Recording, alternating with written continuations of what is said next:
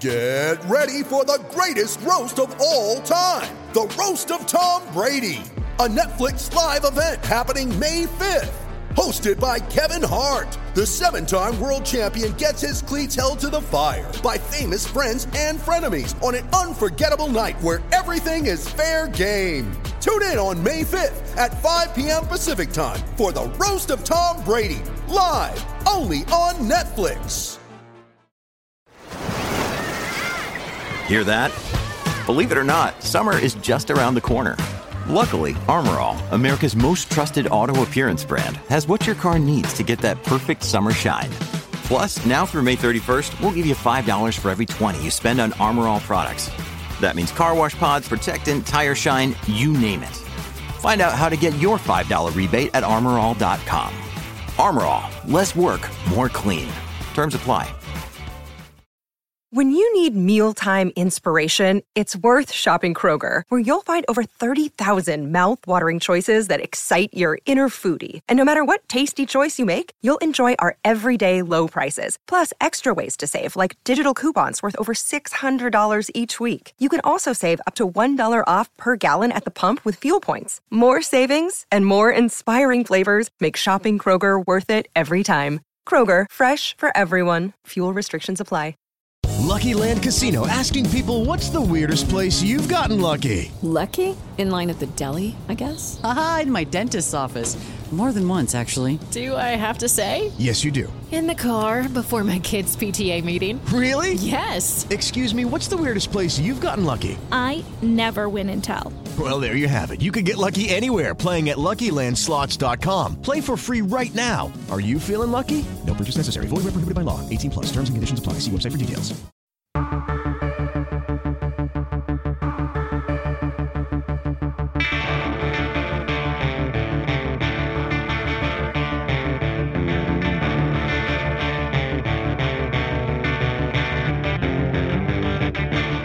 It's the Autosport Podcast. A Vettel win or a Bottas loss. We look back at the Brazilian Grand Prix.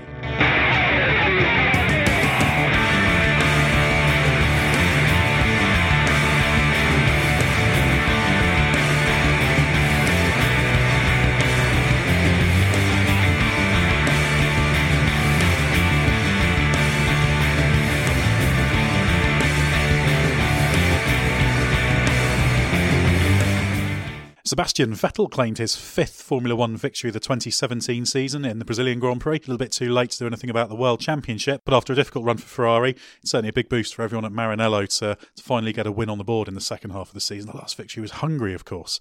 I'm your host, Ed Straw, and joining me for this Autosport podcast, first we have Ben Anderson. Now, Ben is the, the star writer of uh, Autosport's driver ratings, or at least he's the star writer when I don't do them and, and allow him a little little share of the of the limelight. So, Ben, how, mu- how much criticism have you had for your Brazilian ones? I've been hiding under a rock, so I have no idea. You know, as everyone knows, I'm biased for and against every driver, and I'm told about that frequently. You cynically marked Lewis down by one point. Unforgivable. For What crushing- is with Ben Anderson? And we have one of these fans in the room.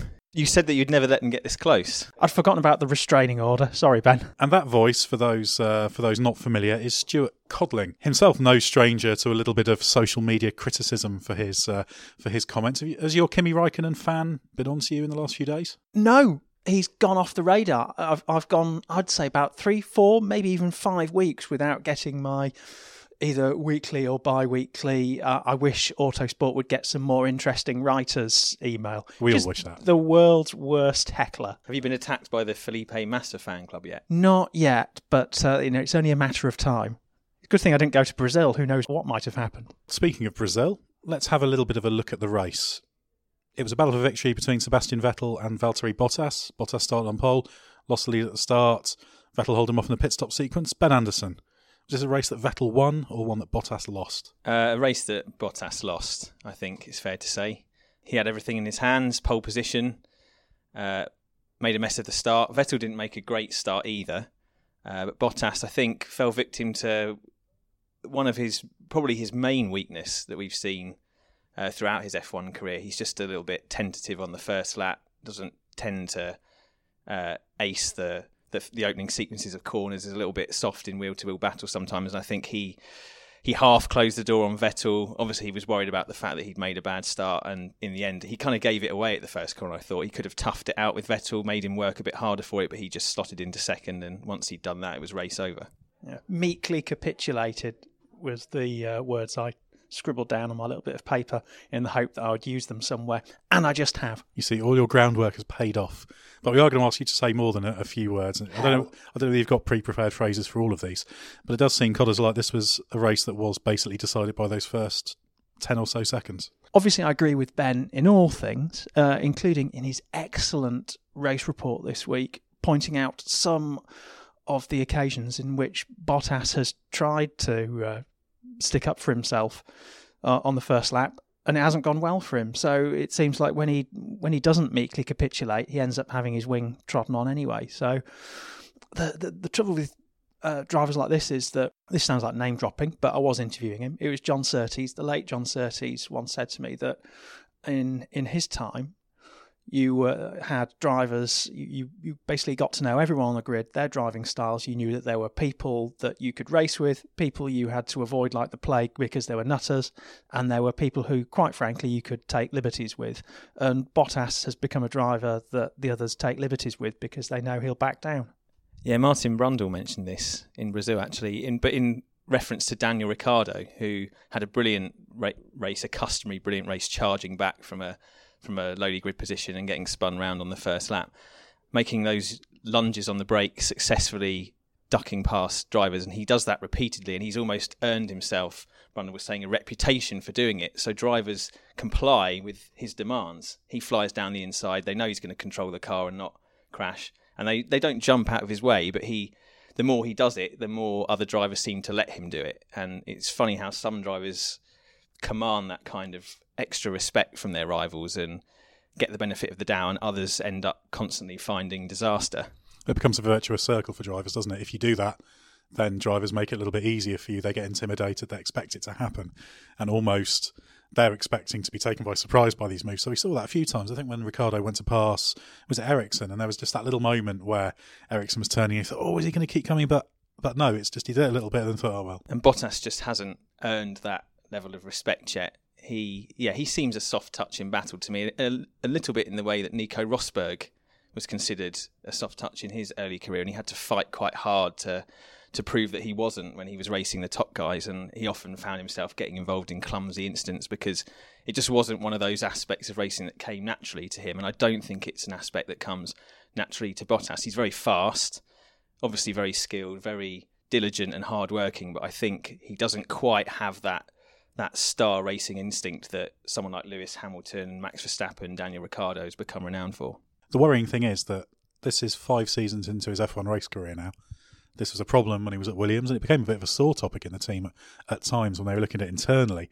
So he's been aware of it, he's been working on it, and you just find yourself asking if he's just not the right kind of personality to to do that. The point you made with Rosberg, when sometimes he went a little bit too far when he was almost trying to force it. You know, if you don't have that instant feel for what you can do and what you can get away with, it's really, really hard to manufacture because you end up sort of having to push yourself to go a little bit over the line you think's there. But as soon as you're committed to going a bit over your line, it doesn't matter whether you go an inch over it or, or five meters over it. It's hard to fight against your own natural personality type, isn't it? Some people are risk takers, and you look at someone like Verstappen or Ricciardo, they're both risk takers. They usually get it right. Sometimes they get it wrong, but they're always going to go for it. And Bottas strikes me as somebody who's a bit risk averse. He he would lean on the more cautious side. But when you're racing the top guys, sometimes you, you have to lay it all on the line. I think that's something he's going to have to learn and learn quickly. And I think it's something Rosberg learned and just didn't really come. It didn't really come naturally to him. Well, it all comes down to the old if you're thinking about it and trying to force yourself to do it, you're not doing it properly. It should be subconscious processing. Because when Ricciardo's making those moves, a lot of the time, yeah, he'll have in mind where he's going to do things. But if the opportunity presents itself, you feel it's just second nature to, to go for it and, and, and really put the car in there. It's mental effort that you should be spending elsewhere, isn't it? If you're thinking about how, how I ought to be racing, how someone else would be racing. But I do think, in saying all of that, that it was one of Bottas's better performances overall through a race weekend this year. I mean, Jacques Villeneuve called it an embarrassing race for him, and I think that's a little bit unfair when you consider the the circumstances of how Hamilton's race uh, unfolded as well as yeah. Bottas's race. But you know, he did have pole positions. He had a difficult period since the summer break, falling out of title contention, starting to doubt himself. He seems to have started to come out the other side of that, and it'll be interesting to see whether he can use this latest set setback in a positive way and come out stronger, or whether he goes back into that negative cycle. Yeah, Do you know, I I think I can hear something from the kitchenette, which is quite something given how far away it is. But what was that? Jacques Villeneuve saying someone's race career is embarrassing. Yet the uh, over in the kitchenette, the the, uh, the kettle has picked a fight with the coffee machine. Very well put. I had to put you up on one thing. I would say what we have in our Richmond office is a kitchen rather yeah. than a kitchenette. I it's think, a kitchen think, diner, isn't it? Yes, yeah, that's yeah. one way of putting it. Don't undersell it. Now, there was one other flashpoint in the race, which was the pit stop sequence. Bottas went first, Vettel responded.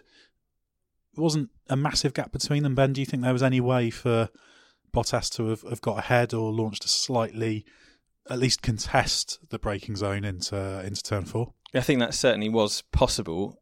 You can argue it two ways. He needed to be slightly closer uh, before he made his pit stop. I think he was trailing Vettel by about 1.6 seconds.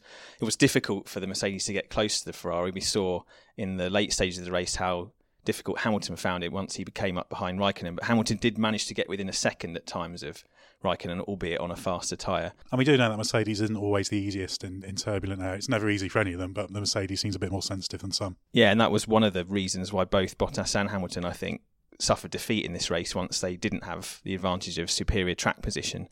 But Bottas didn't really do a lot wrong. His in lap was fine. His out lap, I think, was quite strong, uh, better than uh, Vettel's pace. But what cost him was the Mercedes pit stop. I mean, Mercedes are usually very slick, one of the slickest teams on the grid, but their pit stop was uh, six tenths of a second down on the Ferrari pit stop, and that was a crucial detail, really, that, that cost him a chance of contesting. There's no guarantee that he would have passed Vettel. Um, he had the power of the undercut Bottas, but he would have had a, a, chance at least of fighting him for it. That was his last chance to, to rescue the race. Extraordinary, isn't it? The tiny differences that make or break a race here, because we are talking about two pit stops that came in under three seconds, and yet one is considered slow and the other one is considered very quick. It's always interesting to look at the the last sector on the in lap combined with the first sector on the out lap. And if you look at it Vettel's time was 56.672 seconds for those two sectors. Bottas's was 56.958. So even if you factor in that six tenths, that's only three tenths slower Bottas was. So he'd he'd done a reasonable job to put himself within striking distance. And I think it would have been difficult to complete a move, but given he got to, he came out sort of three, four, five tenths behind, you just feel there was that little bit more. They, they could have given themselves just that little bit of, of extra chance because as soon as Vettel was through turn four, it was game over. There was never any chance of, of Bottas being able to challenge him. But as uh, Mercedes boss Toto Wolff said, it was a roll of the dice. Really, they they knew they they lost the race. They just gambled on trying to pit earlier than Ferrari and hoping that it would be enough. Really, the race, as we said, was lost at the start in the first corner. But with a sharper pit stop, maybe it was possible. Possibly. And two point seven is not a massively slow. It's you know two point one is pretty pretty much at the upper end now of, of what you'll see in a in a race situation. Two point seven is not not terrible by any means, is it? No, but you still feel that Vettel, you know, with all of his experience and ability, would have been able to defend even had Bottas been closer on that run down to the fourth corner. So I think even even with a clean pit stop and a slightly better in lap from Bottas, it, I don't think he was going to take the lead. I think at best he was he was going to draw partly alongside, maybe contest the corner, but I think you know all the all the aces were in Vettel's hands. What happens in that race if it was Lewis Hamilton in the Mercedes that was dicing for the lead? He said he was the quickest all weekend after the race as he came through from the pit lane start through to fourth place. And in fact, he wasn't so far off. What was he? He was five and a half seconds off off race winner Vettel by the end and, and stuck behind Raikkonen. So the other question is, do we think there was un, unreleased performance in Bottas's car if you like. It's difficult to compare them because of the strategic side of things, but you do feel that maybe Hamilton in the same position might have been able to necessarily definitely turn the tables, but make a better fist of it, whether it's through being a bit more aggressive in trying to hold on to the lead in the first corner or attacking even more through the pit stop sequence. Yeah, I think uh, Hamilton, you know, probably would have been favourite for pole had he not crashed on the first flying lap of Q1, but the fact he did that, you know, dictated his destiny for the rest of the weekend. Would he have had a better chance had he been in Bottas's position after the pit stop? Maybe. I mean, he was able to follow Raikkonen closer than Bottas was able to follow Vettel, but that's a different Ferrari driven by a different driver, so it's a difficult situation again to translate. by a slower driver. I think Hamilton's race was excellent. that's a good point as well. Hamilton's race was excellent. I mean, Toto Wolff called it an astonishing drive, but then that's team boss talking up his own driver, of course. I think it's quite difficult to compare in that not only did Hamilton start on the on a different tyre compound, as Vettel pointed out, that was the preferential strategy in the end because of the you know, much higher track temperatures there were on Sunday compared to to qualifying day. Uh, so Hamilton was on the faster tyre at the end and I, on the more robust tyre for the first stint when the cars were heavier. Uh, so that helped him, I think, in terms of making up on the overall race time. But also, you know, Mercedes took his car out of parc fermé. They refreshed all the parts. They put a new engine in, which someone suggested might even be a new spec looking towards 2018. Certainly had more power available to him because he was using a new engine, as he said it, unleashed to full potential, whereas Bottas is managing an engine that he's had in the car since, I believe, Spa. So Hamilton was always going to be quicker because he had a quicker car than any of the other front runners. So a good drive. He achieved the maximum that Mercedes predicted before the race. Fourth place was the best they thought they could do with a safety car interfering. Um, I think Hamilton. Well, the safety car came a bit too early for him, really, didn't it? Yeah. To, to make a big difference, yeah. Um, and that was just in their, you know, pre-race predictions, trying to work out where he possibly could finish. I mean, you could see that the, the top four cars were much quicker than any other car on the track in that race. So really, Hamilton should be expecting to to finish fourth with a clean race. Um, a good drive, but you know to win that race, he needed superior track position, especially in that Mercedes, which, as you mentioned, there doesn't follow other cars very well. And Hamilton cost himself that chance by crashing in qualifying, which Bottas didn't. Hence, getting one mark deleted in his driver ratings. Absolutely. Well, of course. Well, this was something that Autosport magazine editor Kevin Turner flagged up earlier today. They're putting the magazine together as as we speak. Now, Hamilton lost one mark for crashing on on his first uh, proper Q1 lap. Vettel lost one mark in his rating for being a few hundred slower than Bottas, and not uh, not. Imp- I think he didn't improve on his second Q3 lap, did he? So uh, this is a chance for us just to challenge you on the driver ratings. Bring it on. Surely there's a difference in magnitude between a a Q1 shunt and giving away a few hundreds. Yes, there is. There's a difference in magnitude between those two things, but I mean, if you're thinking if you're trying to compare the qualifying performance versus the race performance, Hamilton's race drive was flawless. There's nothing really you could say against it. So, really, if you were just judging the race, you'd give him 10 out of 10. Uh, I think the the qualifying error it was one error, uh, and I've in many ways I've just docked him that mark because it was that one mistake, and the recovery was so good that you'd almost want to give him a, a 10 out of 10.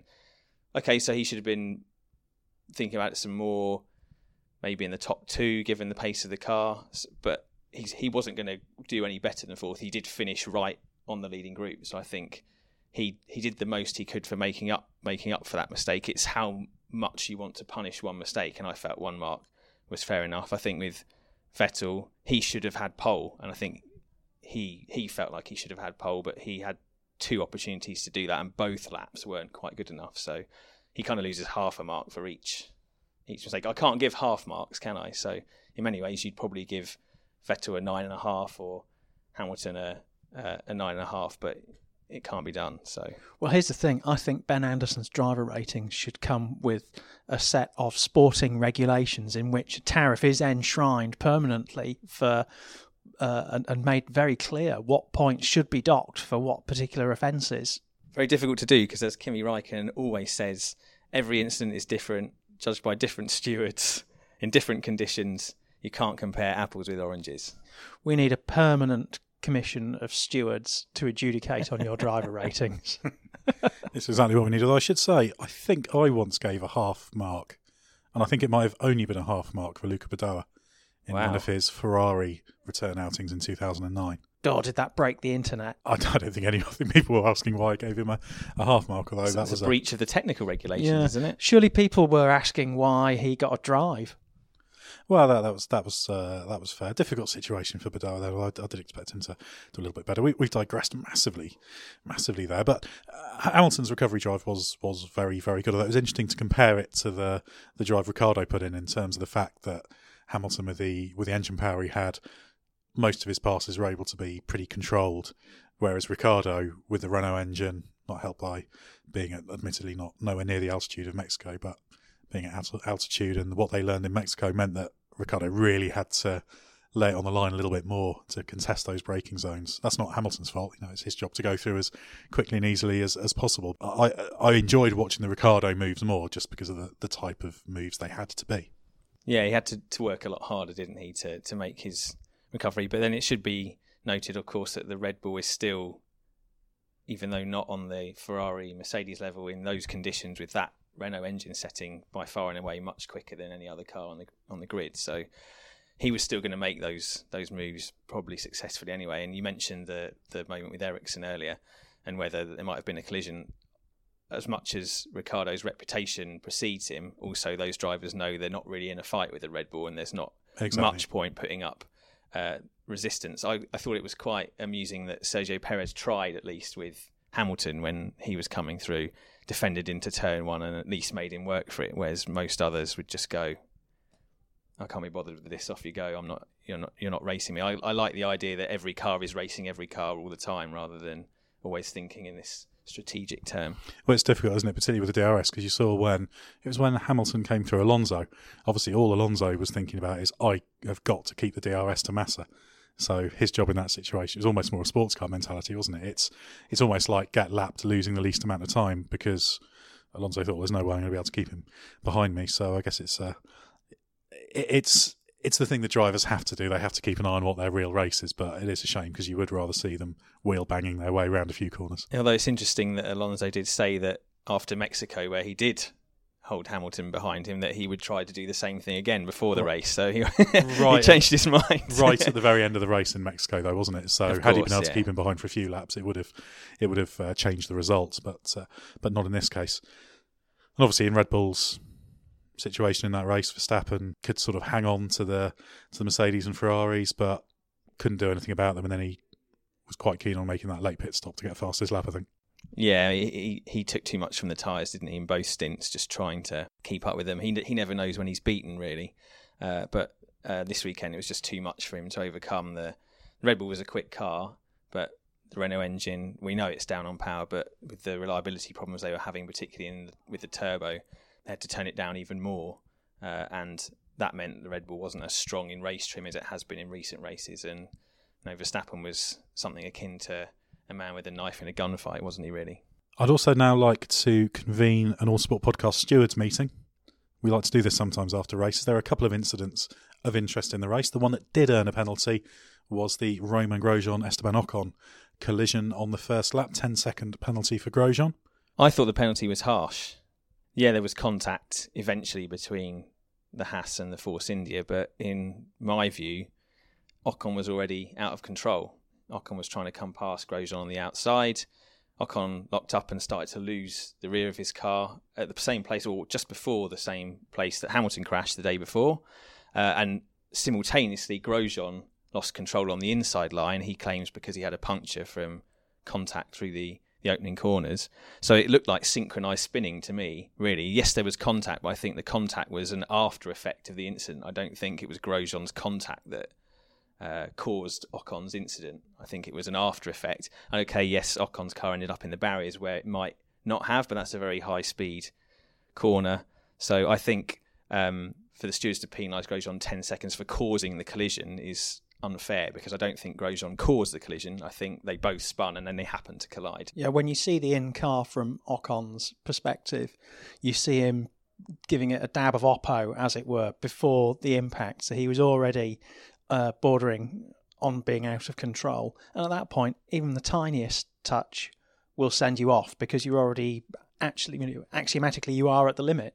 But playing devil's advocate on, on this one, as, as I personally would consider it a racing incident, Ocon ultimately did have room on the outside to have a moment and, and gather it up. He could have used a bit, a little bit of runoff, whereas Grosjean on the inside had less margin for error. Ultimately, it was his his moment that you could argue caused the contact. Well, I, I ran the full gamut uh, during the many uh, replays we got of it. Because at first I thought, well, it's a racing incident, isn't it? It's just first lap, rush of blood to the head. Then I kind of looked at it again and thought Grosjean had kind of overcommitted himself hugely. So if they were going to penalise either of them, it would be him because he's wholly or predominantly to blame. So I, I can understand the penalty from that perspective. Uh, but then ha- having having watched it again again and seeing Ocon do the dab of Oppo, uh, it did bring me a little bit closer to racing incident and it being a bit harsh. Uh, but then Grosjean, as usual, threw his toys out the pram and said, uh, "Oh, I was hit, and uh, I had a puncture." At that point, you just think, "Well, silly boy, if you knew you had a puncture and you say you knew you had a puncture, why on earth did you put yourself into a position where you were racing wheel to wheel with another car?" I think I put it down as a as a bit of a, a live by the sword, die by the sword for Ocon as well. If you're going to go around the outside in a fast corner, yeah, Grosjean had the room, but setting aside any moment Ocon had, when you ask that much of the driver on the inside, because Grosjean was ahead initially, so it was Ocon attempting the pass. I think you have to say, yeah, there is a, a risk element involved, and if someone makes makes an error, has a moment like Grosjean hasn't hit you, then it's kind of well, say la guerre, as they say. Uh, the other incident was the uh, the start incident with Stoffel Vandoorne, Kevin Magnussen, and Daniel Ricciardo. No action on that. Fair enough. It was a very difficult incident to unpick because I, I think the, the Sky commentary team also had a little bit of vacillation where first they thought Ricciardo had lost it all by himself because he got on the curbs. And, and then it just became clear that Magnussen had hit Vandoorne, who then hit Ricciardo. It was a fairly standard concertina accident at that pinch point. Was any of them wholly or predominantly to blame? If it if it were anyone, it would be Magnussen who made the initial contact, but Vandoorne had had a very peculiar turn one where he looked like he was making he looked like he got a bit of go forward and then he sort of had to stamp on the brakes to avoid being sandwiched and then he was trying to make up ground again through turn two and he was in a position to get himself hit. I think slightly differently I, about that incident. I do think it was a racing incident. I don't think anyone should have been penalised, but I think the trigger point was actually Ricciardo on the curb. He didn't lose it on the curb, but he did run very wide onto that curb, and you see him slow from doing that. And Vandoorne reacts to Ricciardo's sudden slowing in pace and tries to jink round him. And given he's already, as you mentioned, kind of sandwiched in a group of cars from the first two corners, uh, as he moves, that kind of catches Magnussen out, and they just bump wheels and breaks the suspension on both cars, and that knocks Vandoorne into Ricciardo and turns him round. So I think it's Ricciardo's loss of momentum on the curb that triggers the accident. Uh, but you couldn't really blame him for doing that. He was just driving his car, and you know other cars were reacting to that. It's certainly a racing accident. I think watching the replays, the point where watching those, I was thinking uh, it's that point when Vandoorne goes into the first corner in the middle. You know what it's like when you're in a first lap thing in between two cars. You're basically committed to through those sequence of corners driving the cars either side of you. So I imagine Stoffel was sort of there, and then you sort of think, right, okay, let's see if I can get away with this. And it, you know, it, you take your chances at the start, particularly if you're in a McLaren and you need to make up places. So I don't have any problem with what any of them did, but uh, all three of those cars had a role to play. So as uh, Codders says, wholly or predominantly to blame. Yeah, if you if you go if if you go barreling through a corner right on someone's tail and they have cause to slow down, then uh, you, are you are in the definition of a sticky wicket, aren't you? Because you, you can't go left because that would put you on the grass, and you can't go right because there's someone there who might lose control while trying to avoid you. And as Ben says, round they went. And Magnussen was unsighted as well. I think you know Ricciardo as the trigger point. Vandoorne was able to react to that because he was right there with him, but Magnussen was unsighted by Vandoorne's car, so I think he he would have felt we're all going to accelerate out of this corner now and on we go. And then suddenly that situation changes and you just don't have time to react when, as you say, the cars are all so close together. Yeah, just one of those things, and that's why none of those three drivers were particularly concerned about what happened. The other big in race story was Felipe Massa.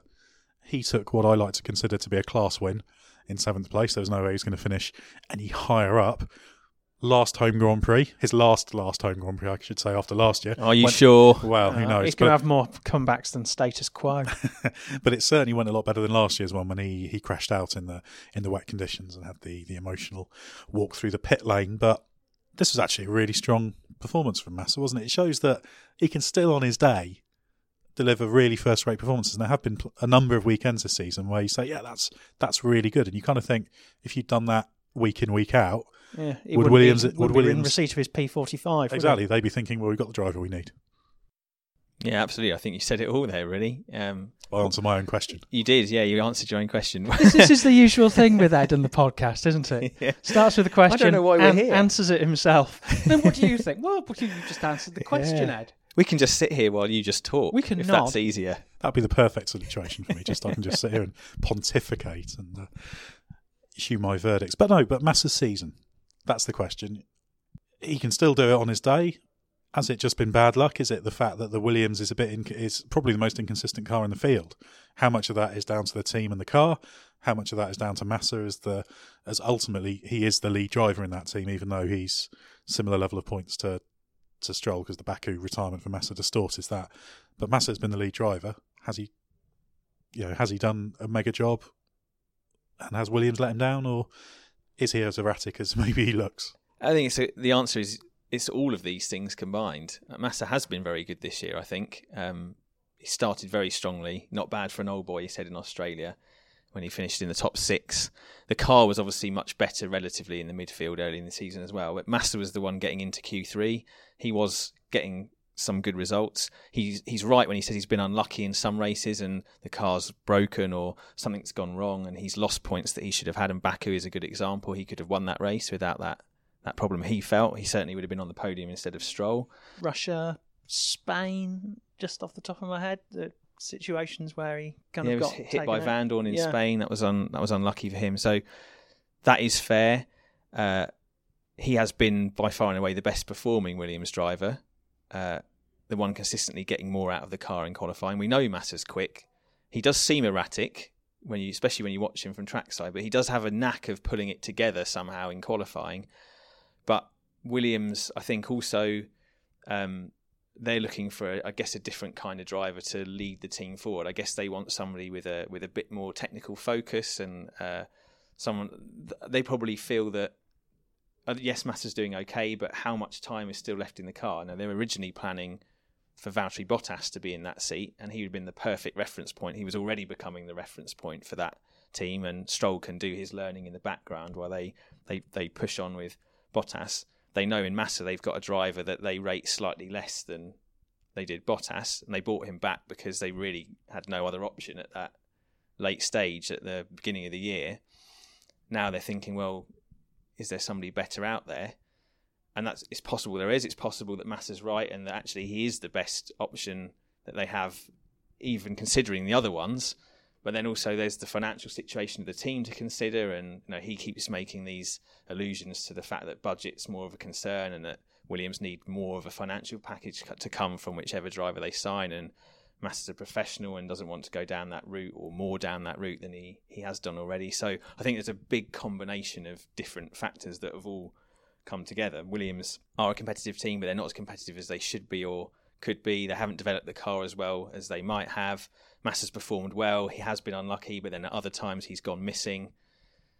And Williams now have the, the, the best seat available that hasn't been taken yet. So they want to cast their net out and see who else they might be able to snap up. And Massa's decided, well, if you're not going to sign me now on the basis of what I've done, then I'm off. So I take myself out of contention, and that's fair enough for him, I suppose. Yeah, I the circumstances caught up with the story I wrote, which is still available to read on Autosport Plus. Uh, everyone, Get angry. get angry. Uh, the the story to which Ed Get alluded. tweeting. Yeah, tweet. Uh, you know where to find me. Uh, circumstances caught up with that a little bit because speaking to Massa in uh, Mexico, and I followed up uh, Dieter's question because Dieter came flat out and said, "Well, here you're going to get the boot before the end of the season," and he said, "What are you even talking about?" Uh, but I followed that up and said, "If if you could carry on, would you?" And the response he gave to me seemed very much to indicate that he actually wanted to carry on in Formula One and would carry on racing for the team. Uh, and then circumstances caught up with that in that um, very quickly he was uh, announced as retiring. So I imagine behind the scenes certain elements are coming into place. Uh, we know, or we at least hear, that Robert Kubica is uh, a million dollars short of finding the budget, or was a million dollars short of finding the budget, which is perhaps why that change hasn't been triggered. And there's also there's the well documented uh, insur- insurance issues that uh, he faces, which might make a one off problematic, but it's not. It's it's it's not an insurmountable hurdle. In the same way, this supposed minimum age of 25 for the next Williams driver uh, is not an insurmountable hurdle. Uh, so that has made Robert Kubica is still the preferred candidate, but maybe they'll go with Wehrlein. Who knows? It's a very, very strange uh, picture, they that Williams seat. And as you said, Ben, interesting that it's a budgetary thing. Uh, and we're talking about Robert Kubica being the preferred option, but still being a, a million dollars short. Very, very strange. Yeah, there's a, there's a lot of different factors in play. I think what we can say though is that both both of the last two years, Massa's retirements from Formula One have been somewhat enforced. He hasn't, Certainly, yeah. He hasn't wanted to stop. He didn't want to stop in 2016. He couldn't get another drive. Williams didn't want him, so he said bye bye.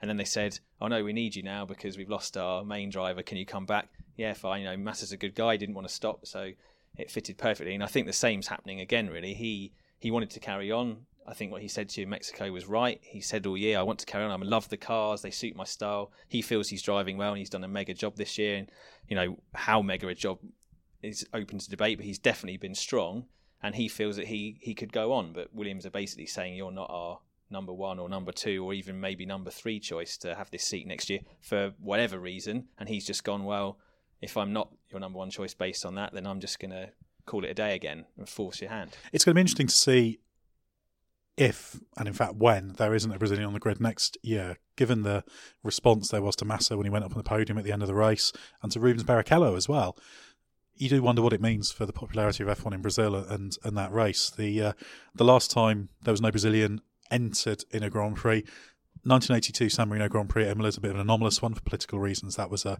a half grid rather than a grid. But the last race before that was 1970 Canadian Grand Prix. And the last full season where there wasn't a Brazilian driver was 1969. So it's going to be interesting to see how that changes the, the popularity of the sport in Brazil. Another big story, this is off track, is the. Uh, is the Pirelli tyre plans for next year. I don't want to talk about tyres too much because we tend to uh, quite quickly get into their black and round. But they've unveiled this pink walled tyre and they want a name for it.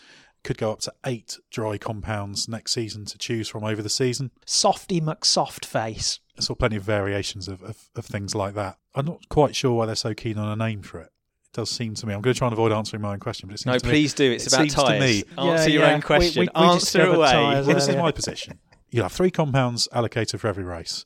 Pirelli wants a wider range of compounds so they can better tune the tyres they select for each race to create the multi pit stop races they want. So rather than choosing from a pool of five, you choose from a pool of eight, more tunable.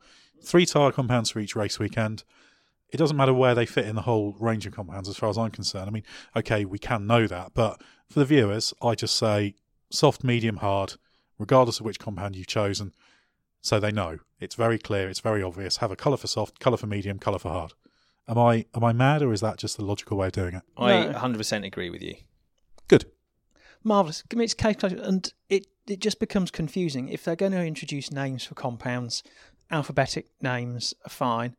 Obviously, the colours useful for us and fans watching trackside to differentiate, but giving them names that reflect on this or that is is absurd. And I, I can't imagine Ted Kravitz reporting from the pit lane saying, uh, and now Vettel's coming in. He's, he's, he's decided to pit off the postulants. And he's going to go and try and do the rest of the race distance on the Bubos. You, you will run out of alternatives. So we could have we could have hyper soft or mega soft at one end. We could Giga soft. With, end up with mega hard, meta hard at the other end of the scale.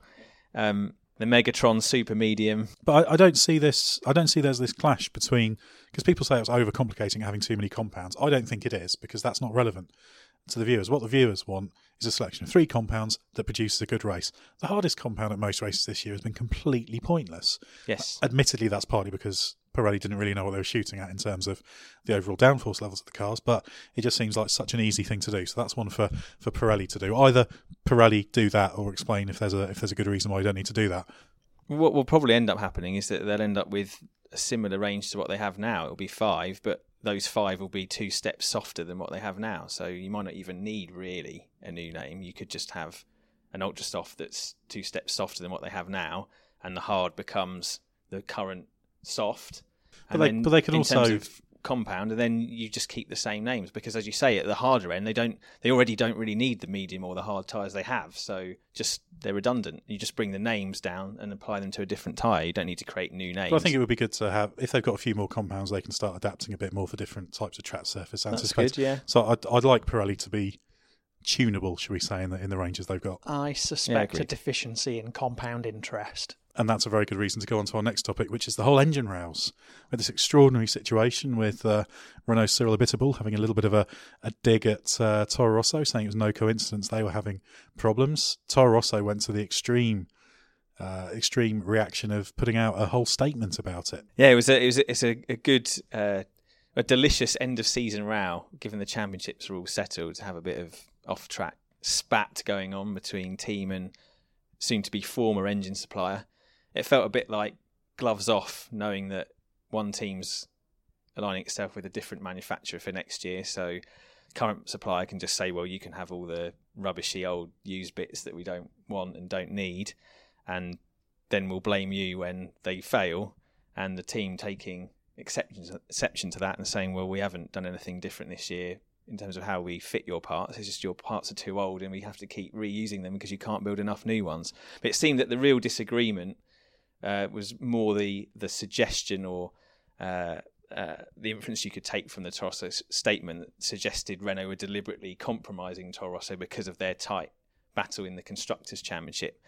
Only four uh, points between them now. They were suggesting that the lack of coincidence wasn't in the the failures happening in the the same team all the time. It was more that uh, they keep happening to us because we're in this this tight battle. It's not. They said it's not for the reason that Mr. Abiteboul thinks it is, and I think that's what got Renault's back up. My problem with that is that it's very post hoc, ergo propter hoc analysis, isn't it? Something's happened, something else happens, there's some circumstances, there must be a connection. And it's the sort of thing that idiots who have tinfoil wrapped around their hats uh, think.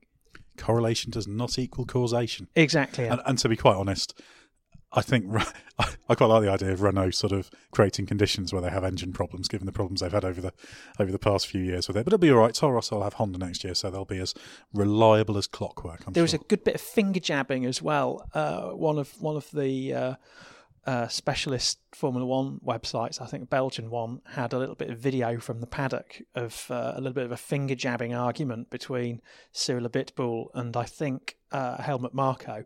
Uh, it was interesting on two fronts. Firstly, that um, there was actual animated finger jabbing going on.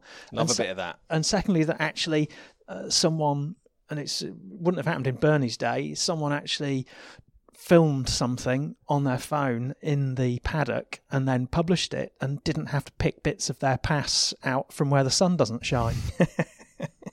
well, there we go. Uh, I have to say, I think finger jabbing at Helmut Marko probably gets you uh, gets you a poor a poor response. Was it was it Cyril doing the? Uh, oh yeah, the finger, finger jabbing. jabbing. Yeah, yeah. I doubt if Helmut. Well, Marko. Helmut, Helmut Marko played, played peacemaker in the end, didn't he? He was the one that came out and said, "No, look, this is all getting out of hand." That's when you know silly. your war is deeply silly. Renault treat us all fairly. There's no problem. We know the engines keep breaking down. We're all suffering. Let's move on. Engines were also quite a big talking point because of the whole 2021 engine regulations. and these Niki Lauda comments that came out in the Italian press. There's a lot a lot of politics going on about the new engine and whether it's too expensive. Ben, what's is this just the normal thing that whenever there's a compromise, everyone's a little bit unhappy? Yeah, I think so. I mean, everyone's going to position themselves in a certain part of the spectrum, aren't they? I mean, Lauda's comments to the Italian press were interesting because he was having he was taking a wider shot at Liberty uh, media and and the way they're going about understanding Formula One and what they want to do he was kind of suggesting that the honeymoon period is over, but what they're trying to do is just devaluing Formula One. It's not really addressing the core problems of how do you make the sport grow or make more money for everybody or or add more fans. It's just tinkering around at the edges with what they've already got. Um, as far as the engine rules go, I think everyone's in broad agreement that the current engines are too expensive. Even the manufacturers and Mercedes, who've most benefited from that. Uh, so I think they they are going to find a, a, a, fair compromise on that. They all agree they need to bring the cost down and simplify it. But you know, already you can see people lining themselves up on different sides of the fence. You've got Mercedes and Renault saying, "Yeah, we can change the rules, but that means we're going to have to find a load more money to develop whole new engines if we abandon a lot of the current architecture we have." And then, of course, you've got leading independents such as Red Bull and Christian Horner, who are desperate to get their hands on an, an engine that's more competitive uh, and it not be badged Mercedes or Ferrari, saying, no, we need to get rid of these engines as quickly as possible and do away with as much of this complex and expensive technology as possible. So it's the usual politicking. Horner was right when he said, you know, it's all posturing, and he's part of that that problem that he identifies. Yeah, because if you design, if you insist on having an engine that's cheaper to build, as in the unit cost to the uh, manufacturer and therefore to the customer as well. That's all fine, but if there's uh, a fixed cost involved in terms of actual R and D, plus for onward development, that's not really a saving, is it? That's just you're only saving money out of one pot. The money is still being spent from another. Yeah, it's just one of those rather messy situations, and we are still waiting for a few additional details on the, these new engines. Certainly in the uh, in the public domain, shall we say? Yeah, so. At the moment, it's just pie in the sky, isn't it? It's just typical. It's very Max-like, actually. That move of sending a press release to everyone. Uh, He'd have issued the actual regulations. We, would have the technical regulations for 2021 already. I reckon that was always a good trick. Here's a ridiculous set of regulations. If you want to have a more sensible ones, you sort it out. And to be honest, I, I remember used to thinking that was a very counterproductive way of doing things. But to be quite honest, with what's happened since, it's quite hard to argue with the uh, Max Mosley way of doing things when it came to came to that. To be quite Des- honest, decisive, isn't it? Yeah. I mean, well, it's creating a situation. It's like right, this is what's happening unless you come up with an alternative. So you you create that perilous endpoint. You can't just argue in circles. There's a hard deadline where things go even worse than, than your alternative. When Formula One is heading into a difficult battle with this because it seems like we're, striking into one of those eternal tensions between a, a, form of sport that prides itself on innovation and technical excellence, and uh, and we know it's expensive. That's part of the glamour and the appeal. So they say um, it's all about striving and and doing better and finding more performance and doing the best you can with what you have. And of course, if you introduce spending limits, then there's always this danger that you dumb that down. That's the point that Lauda was trying to make, and that's not what Formula One's about. And you, you can make that argument, and a lot of people would support that. But I find it interesting if you look at what happened in Brazil with Lewis Hamilton having his crash in qualifying and Lance Stroll having his gearbox failure in final practice. Paddy Lowe admitted Williams don't have the budget to line up a fifth or sixth spare engine in case that kind of disaster happens. So they had to fit an old engine into Lance Stroll's car, and he was stymied for the rest of the weekend with no qualifying modes. Lewis Hamilton has a problem. Mercedes just go, yeah, take the engine out, let's put in a new one, all bells and whistles, off you go. So there is a definite big disconnect between what certain teams can spend on their racing and what other teams can spend on it. And it Formula One has to ask itself whether they all should be allowed to spend the same and it should be controlled, or whether actually you always have the haves and the have nots, and they just need to get on with it. It's a tricky situation because, generally speaking, the more people who are involved in the process of making a decision, the less optimal that uh, the actual final decision becomes. But then, on the other hand, you could argue that in this case, one of the problems is that certain people uh, with vested interests have to have a disproportionately loud, loud voice when it comes to the decision making process. I think the one thing we can be sure of is particularly with the fact Lauda was, as you said, Ben, having a wider pop at Liberty. It's almost like the honeymoon period's over now, isn't it? It's right, okay. We've had all this excitement about what's going to change, but actually, do you know what? This is quite difficult. It's very, very difficult to align these 10 teams with vastly different budgets and setups, etc., etc. Yes, everyone wants to spend less money, but you know, Mercedes have geared up their operation for the rules as they are.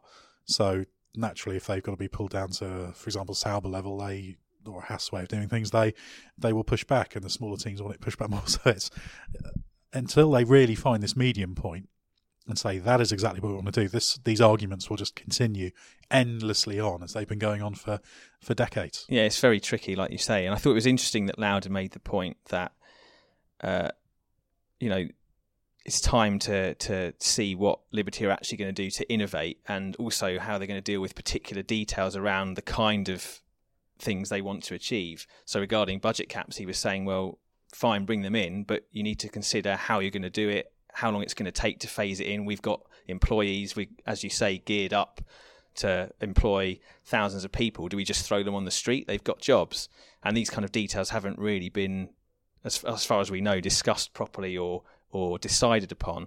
And it's it's these kind of grown up decisions, if you like, that Liberty's got to make now. It's it's all very well coming in and saying, yeah, we want to make the Formula One great, we want to expand it, we want to make it bigger, we want to put on more of a show and have this special kind of boxing style introductions to drivers on the grid. But as Lauda said, that's that's not innovative. That's copying other things. That's just tinkering at the edges. It's time to get serious now. What what are you trying to achieve, and how are you going to do it? And there's a challenge that Liberty faces, and I think it's going to be much harder perhaps than some people expected. There was this great period where Liberty was all things to all people, wasn't it? They were going to do this, they were going to more money for teams, less money for promoters paying, less money for TV rights, rights for all. You know, it's kind of well, so what? You're going to massively reduce the amount of money you're making, and yet somehow everybody's going to get more reward. It's kind of you know you've got to set your dial somewhere. They were just not Bernie, weren't they? That was that was the honeymoon period. It's like it was anyone but, and now we've lived through that, and they've done a lot of talking and they've done a few things, but they've not done anything serious yet, really. Um, although they've got some serious people involved. So yeah, now it's time to sort of end all that and, and actually get serious. And I think that's the point that Lauda was trying to make, and I agree with him. And I think it's interesting though with Mercedes pushing that a bit. It suggests to me that behind the scenes they've not quite seen as much as they want to. So possibly, yeah, interesting to see what's what's going to happen. Well, I think given the amount of talking that's going on about the, the engine things, we should probably stop adding to the uh, to the vast amount of, of noise being. No more about engine noise. Exactly, and uh, and and part of the problem, isn't it? so. Uh, thanks very much to Ben Anderson and to Stuart Codling for offering their illuminating insight on the Brazilian Grand Prix. And if you've enjoyed this podcast, please subscribe to us on iTunes or via other podcast distributors. Also, head to autosport.com for all of the latest news and features in our Plus section by such writers as Ben Anderson and Stuart Codling, where for a small fee you can read the uh, the very incisive, behind the scenes, under the skin material that will tell you what's really going on. And arm your abuse cannons. Exactly, yeah. You can find them easily on social media, Twitter, Facebook, all over the place. Also, remember to pick up a copy of Autosport magazine on Thursday, where you can also read Ben's various things, and you can even write a letter if you like and feedback to that. You don't have to do it social. People media still do that. Sometimes they do. You We- can we- send us an internet letter as. Uh, as it- send me an internet. as it should be put. But yeah, we do sometimes get some very, very interesting handwritten correspondence. So uh, email's not the not the only way to do it. Social media's not the only way. So thanks very much for joining us. We'll be back soon with another Autosport podcast.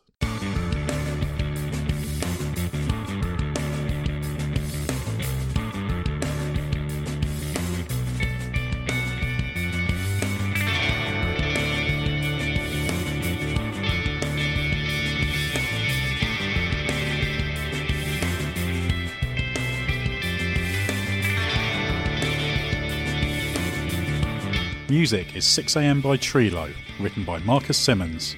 See soundcloud.com forward slash Trilo Music.